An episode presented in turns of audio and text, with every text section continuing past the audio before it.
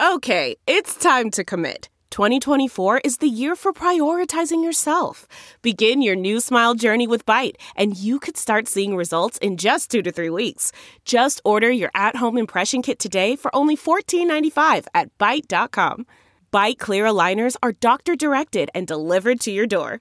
Treatment costs thousands less than braces. Plus, they offer financing options, accept eligible insurance, and you can pay with your H S A, F S A. Get eighty percent off your impression kit when you use code WONDERY at Byte dot com. That's B Y T E dot com. Start your confidence journey today with Byte. Delve into the shadows of the mind with Sleeping Dogs, a gripping murder mystery starring Academy Award winner Russell Crowe. Now available on digital. Crowe portrays an ex-homicide detective unraveling a brutal murder he can't recall. Uncovering secrets from his past, he learns a chilling truth. It's best to let sleeping dogs lie. Visit sleepingdogsmovie.com slash Wondery to watch Sleeping Dogs, now on digital. That's sleepingdogsmovie.com slash Wondery.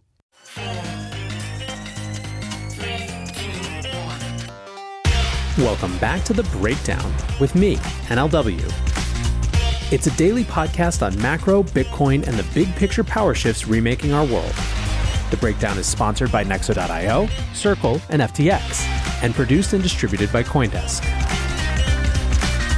What's going on, guys? It is Wednesday, October twelfth, and today we are talking about post-narrative institutionalization, the S E C going after apes, so much going on. I can't wait. But before we dive into all that, a quick note. There are two ways to listen to The Breakdown. You can hear us on the CoinDesk Podcast Network, which comes out every afternoon and features other great CoinDesk shows in addition to The Breakdown. Or you can listen on the Breakdown Only feed, which comes out a few hours later in the evening. Wherever you listen, I would so appreciate it if you would take the time to leave a five-star rating or a review. It makes a big difference, and I really appreciate it. Also a disclosure, as always, in addition to them being a sponsor of the show, I also work with F T X. Finally, I want to tell you about CoinDesk's new event, the Investing in Digital Enterprises and Assets Summit, or IDEAS. IDEAS is designed to facilitate capital flow and market growth by connecting the digital economy with traditional finance. Join CoinDesk October eighteenth and nineteenth in New York City for a three sixty degree investment experience where you can source and invest in the next big deal in digital assets. Use code BREAKDOWN twenty for twenty percent off a general pass and register today at coindesk.com slash ideas. All right, folks. Well, listen, I had been planning on doing a crypto catch-up, but good Lord, was there a flurry of news yesterday. Let's start with the good stuff, adoption and the latest in post-narrative institutionalization. The world's largest asset custodian and the oldest bank in the U S, the Bank of New York Mellon, or B N Y Mellon, has added crypto to its custody services. This according to a press release on Tuesday. Select clients are now able to custody Bitcoin and Ethereum with the bank. C E O Robin Vince said, quote, "We are excited to help drive the financial industry forward as we begin the next chapter in our innovation journey." The move comes after the results of a survey from the bank revealed that ninety-one percent of its institutional customers were interested in investing in tokenized products, and that forty-one percent already held crypto investments in their portfolios. Carolyn Butler, the C E O of Custody Services, said, quote, "As the world's largest custodian, B N Y Mellon is the natural provider to create a safe and secure digital asset custody platform for institutional clients. We will continue to innovate, embrace new technology, and work closely with clients to address their evolving needs." Now, if you've been paying attention at all, this is right in line with what we've been seeing throughout this bear market. Institutions are not abandoning the crypto space. In fact, they are taking advantage of this quieter period to get their infrastructure up and running for what they seem to believe will be an inevitable return. They're not doing it for headlines, they're doing it for practical business purposes, and that's what I mean when I say post-narrative institutionalization. David Marcus said, "Congrats to B N Y Mellon for this important milestone. It's truly great to see such a respected institution lean into the future in such a way." Alex Gladstein jokingly said, "The bank that Alexander Hamilton founded will now help its customers hold Bitcoin. Jefferson's ultimate revenge, question mark?" However, there's one interesting little wrinkle in this story. Speaking at D C FinTech Week, Custodia Bank C E O Caitlin Long hit out at the Federal Reserve for preferential treatment of B N Y Mellon. Custodia is currently suing the Fed for unduly delaying their application for access to a Federal Reserve master account. Caitlin Long noted that B N Y Mellon is regulated by the Federal Reserve and now has entered into the crypto custody space. Quote, "We've been waiting for two and a half years to do that." Long said this move by Mellon begs the question of, quote, "whether crypto truly is risky within the traditional banking system. Custodia will be adding a filing to their lawsuit addressing what they see as further evidence of preferential treatment by regulators. Tony Edward, the host of the Thinking Crypto podcast, said, "Incumbents are fighting hard, my friends, not to kill crypto, but to slow it down. The banking cartel won't let crypto startups front-run them. They blocked Caitlin's application and greenlight B N Y Mellon. S E C stopped Coinbase lending and uses enforcement. See what is happening?" Jesse Powell, the former C E O at Kraken, says absolutely infuriating and unjustifiable treatment. It's risky, except when your homies want to do it. Godspeed, Caitlin Long. Preston Pish says it's insane. The system is so corrupted. Luckily, on the other side of this, people like Caitlin and many others like her are going to be the ones holding all of the monetary units, and they will construct a world that's drastically different than the one we see today. Her damages in Bitcoin terms are unrecoverable from what was contrived against her and the company. So perhaps this is exciting news in the sense of it showing the inevitability and the continued institutional infiltration of crypto into the TradFi space, but also the risk of how it finds its way there. The next story is sort of related to this post-narrative institutionalization idea, although it's focused on Web 1.0 adoption. Google has partnered with Coinbase to accept crypto payments for cloud services from select customers, starting with crypto projects. At the announcement during Google Cloud's Next conference on Tuesday, Thomas Kurian, the C E O of Google Cloud, said, quote, "We want to make building in Web three faster and easier, and this partnership with Coinbase helps developers get one step closer to that goal." Now, Google has been making some small nods to the crypto space recently. They provided a countdown clock to the Ethereum merge at the top of search results, and this week they made Ethereum addresses searchable in their search engine. The partnership will start with payments but extend to cross-compatibility between the two companies' infrastructure offerings, allowing crypto developers access to Google services for Web three projects. They'll also look to Coinbase for custody. Brian Armstrong tweeted, "Excited to share that Google Cloud has selected Coinbase to expand their crypto offerings. Today I presented at Google Cloud Next to introduce Coinbase's integration with Google Cloud. Google Cloud will begin using Coinbase Cloud's node service to make BigQuery crypto datasets available to Web three developers, Coinbase Commerce to enable crypto payments for select Google Cloud customers, and Coinbase Institutional for custody. This is just the beginning. I expect we will continue to see big tech companies embrace and help build the future of Web three. Preston Byrne, a partner at Brown Rudnick, said, "Google and Coinbase announced strategic partnership. B N Y Mellon starts custody services. The next wave is going to be absolutely huge. Honestly, this lull in excitement feels like twenty fifteen, except the space has been growing exponentially in the meantime and is likely to continue to do so. I haven't been doing a lot of crypto tweeting lately. A, law firm Move has occupied a lot of bandwidth, and B, the macro situation is potentially as bad as I've ever seen it, maybe even worse than two thousand seven, and this has been enormously distracting. But the amount of growth in this space is just insane. Even lesser-known protocols ranked one hundredth or less in market cap terms have dozens of companies building on them. Protocols nobody has ever heard of have more full nodes than behemoths like Dogecoin. A dev looking to get into crypto in twenty twenty-four will have more options for starting a business within a single protocol ecosystem than you would have had in all of crypto, all protocols combined in twenty fourteen. Then there's this. Adoption is crossing a critical point where crypto is filling gaps that legacy finance can't or won't. With deglobalization fully underway, there will be more gaps only crypto can bridge." I think Preston's tweets there completely sum up everything that we've been seeing throughout this cycle. It is categorically different than previous bear markets that just saw energy flow away with prices. Want to keep more profits when trading? Get the best possible prices and trade with fifty percent lower fees on Nexo Pro. The new spot and futures trading platform uses aggregated liquidity of over three thousand order books collected from multiple sources.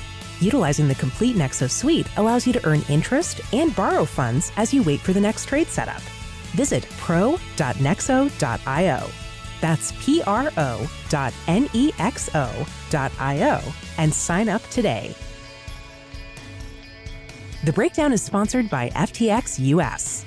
F T X U S is the safe, regulated way to buy and sell Bitcoin and other digital assets with up to eighty-five percent lower fees than competitors. There are no fixed minimum fees, no A C H transaction fees, and no withdrawal fees. One of the largest exchanges in the U S, F T X U S is also the only leading exchange that supports both Ethereum and Solana N F Ts.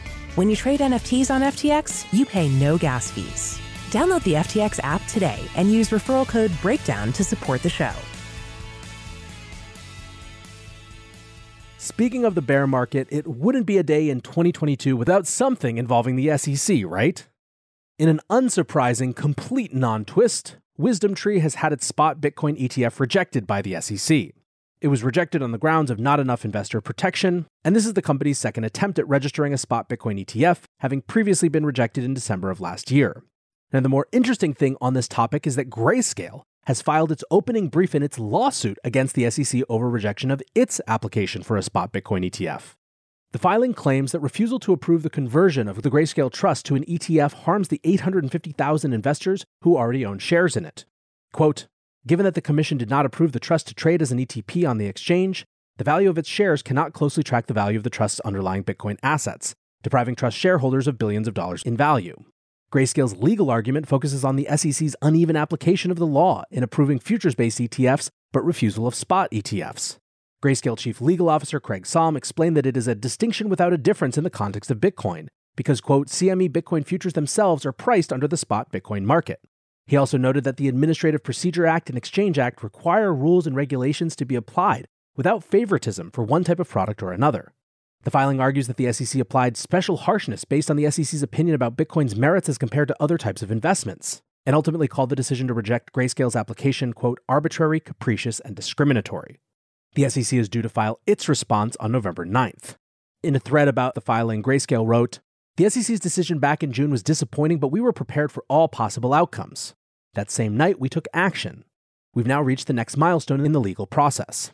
Our opening brief is the first substantive document submitted to the court that explains the legal basis for our arguments. These include, we believe the S E C arbitrarily treats spot Bitcoin E T Fs differently from E T Fs that hold Bitcoin futures, even though they carry the same protections and risks and deriving their price from the same underlying Bitcoin markets. The S E C's application of its significant market test is deeply flawed because it doesn't achieve the intended effect of protecting investors against potential fraud and manipulation in the underlying Bitcoin markets.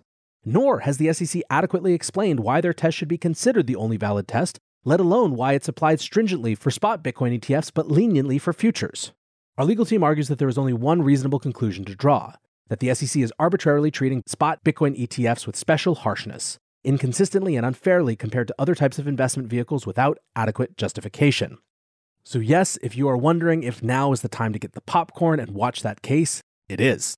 Still, somehow this wasn't the biggest news involving the S E C. As per Bloomberg reporting, the S E C is conducting a probe into Yuga Labs, the creator of the Bored Ape Yacht Club, to determine whether they violated securities laws. The key issue, according to Bloomberg's unnamed source, is whether some Bored Ape N F Ts are closer to stocks than collectibles, and therefore are required to follow S E C disclosure rules. The S E C has apparently been looking into this legal question since March.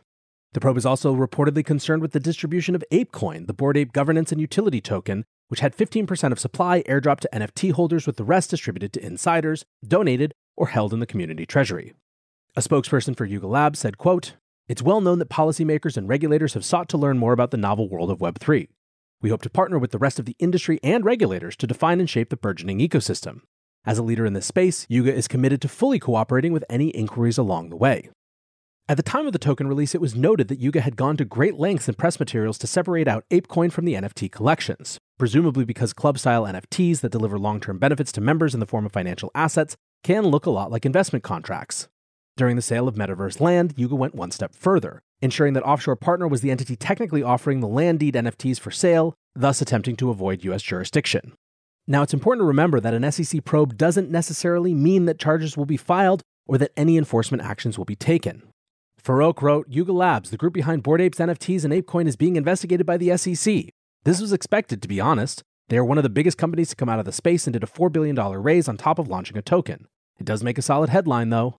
George Grant writes, here's what could happen with the S E C investigation on Bored Ape Yacht Club. One, Yuga gets a fine, pays it, we moon. Two, Yuga is cleared of wrongdoing, we moon. You're welcome. Jimmy.eth, the co-founder of the Gallery of Digital Assets, says, in my opinion, the S E C probe of Yuga is a necessary step in the overall adoption of N F Ts and Web three. I expect their brand to come out of this stronger once this business wraps up. Mel Be Like Water eight nine three says, I think this is really off. This is a play to bypass the proper, clear, and fair path for regulation by making it regulation through enforcement, and it's not good for any legitimate builder in the space. Marissa Toshman-Koppel, a policy counsel at Blockchain Association, seems to agree, saying, the S E C's jurisdictional line may expand yet again by examining whether ApeCoin given to B A Y C N F T holders is a security. As the number of years since the S E C issued guidance grows, so does the number of enforcement actions. Doesn't make sense for a regulator. Steve at NFTBark says, whether we like it or not, regulation is coming to Web three. Court cases like R R versus B A Y C, Baller Ape Rug Pull, and O S Insider Trading will help shape what these assets are. The S E C investigation will help define them. It's inevitable, and it's an important part of the growth of Web three. And then finally, there was this great quote from Milkbags, who said, "Just talk to a friend who has some pull at the S E C. He says that Gary Gensler's son lost seven apes, and now this is personal." A reasonable question, as so much discussion around regulation and regulation by enforcement is happening, is how these sort of things actually shift what's going on in crypto more broadly.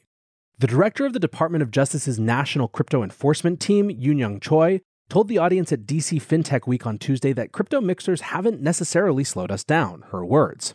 She explained that crypto crimes are much like other crimes where the D O J has to trace funds and wait for them to move in order to track them back to a suspect. The D O J is instead more worried about how crypto tools have made facilitating crime easier. Quote, "We're really looking at the multiplier effect. So mixers, tumblers, and money laundering are important because they have a multiplier effect. They facilitate all sorts of criminal activities, different sorts. By making sure that we are addressing that activity, we will hopefully lessen the impact of crypto crimes." She said that part of the D O J's strategy is increasing coordination across law enforcement via the newly announced Digital Asset Coordinator Network. Quote, "That's important for us just because there's so much work to be done. We need to make sure we have available resourcing and subject matter experts on the ground and in the field in order to help their respective offices. The team is very focused on just building expertise." Choi also lauded recent seizures, saying, "We've had multiple rounds of successful, I think very successful, public announcements relating to seizures of different cryptos, which I think most people would not necessarily have known we were able to do." Anyway, some of this is a little vague, but it still shows you how this one department in the government looks at their little piece of the crypto pie. C F T C Chair Rostin Benham also spoke at D C FinTech Week and discussed the C F T C's recent action against Ooki DAO. He said that the conduct of the DAO was, quote, "so egregious and so obvious that the S E C had to pursue enforcement action." He also said that people getting involved with DAO should be aware that they are not immune from government attention. The C F T C had previously settled matters with B zero X, the predecessor of Ooki DAO, for offering illegal trading and lending services, but took the unprecedented move of suing the DAO for the same conduct. Benham said, quote, "It was hardly decentralized. There were a few individuals who were very much at the center." He also added that, quote, "It was pretty clear that a few individuals were clearly trying to evade our rules," and saying that the DAO was openly started in order to avoid regulators. Benham said that the C F T C would have been, quote, "failing to do our job if we didn't bring this case." Now, as you're probably aware, the C F T C is in the middle of making its pitch to Congress and the industry to be assigned the role of head crypto regulator. The Ooki DAO case made some people pretty nervous about that, and it seems like Benham is trying to say, while you should understand in general that DAOs don't insulate you from legal action, this particular DAO is hardly the paragon to be held up and defended. He also noted that there are going to be significant challenges in regulating crypto. "We're going to have to adapt," he said. "There's no doubt about it. This technology is very different, it's very new, and all the agencies are going to have to adapt." So that is the view of crypto from where I sit. And in many ways, this could have been another episode titled, "A Completely Standard Day in the Crypto Bear Market of twenty twenty-two. You have, on the one hand, the continued development and nearing endgame of crypto regulation in the U S, and then on the other hand, you have this infrastructural buildout that's happening quietly and all over the TradFi space, just waiting for the next crypto bull market. I don't think either of these two forces are likely to go away anytime soon. For now, I want to say thanks again to my sponsors, Nexo dot io, Circle, and F T X, and thanks to you guys for listening. Until tomorrow, be safe and take care of each other. Peace.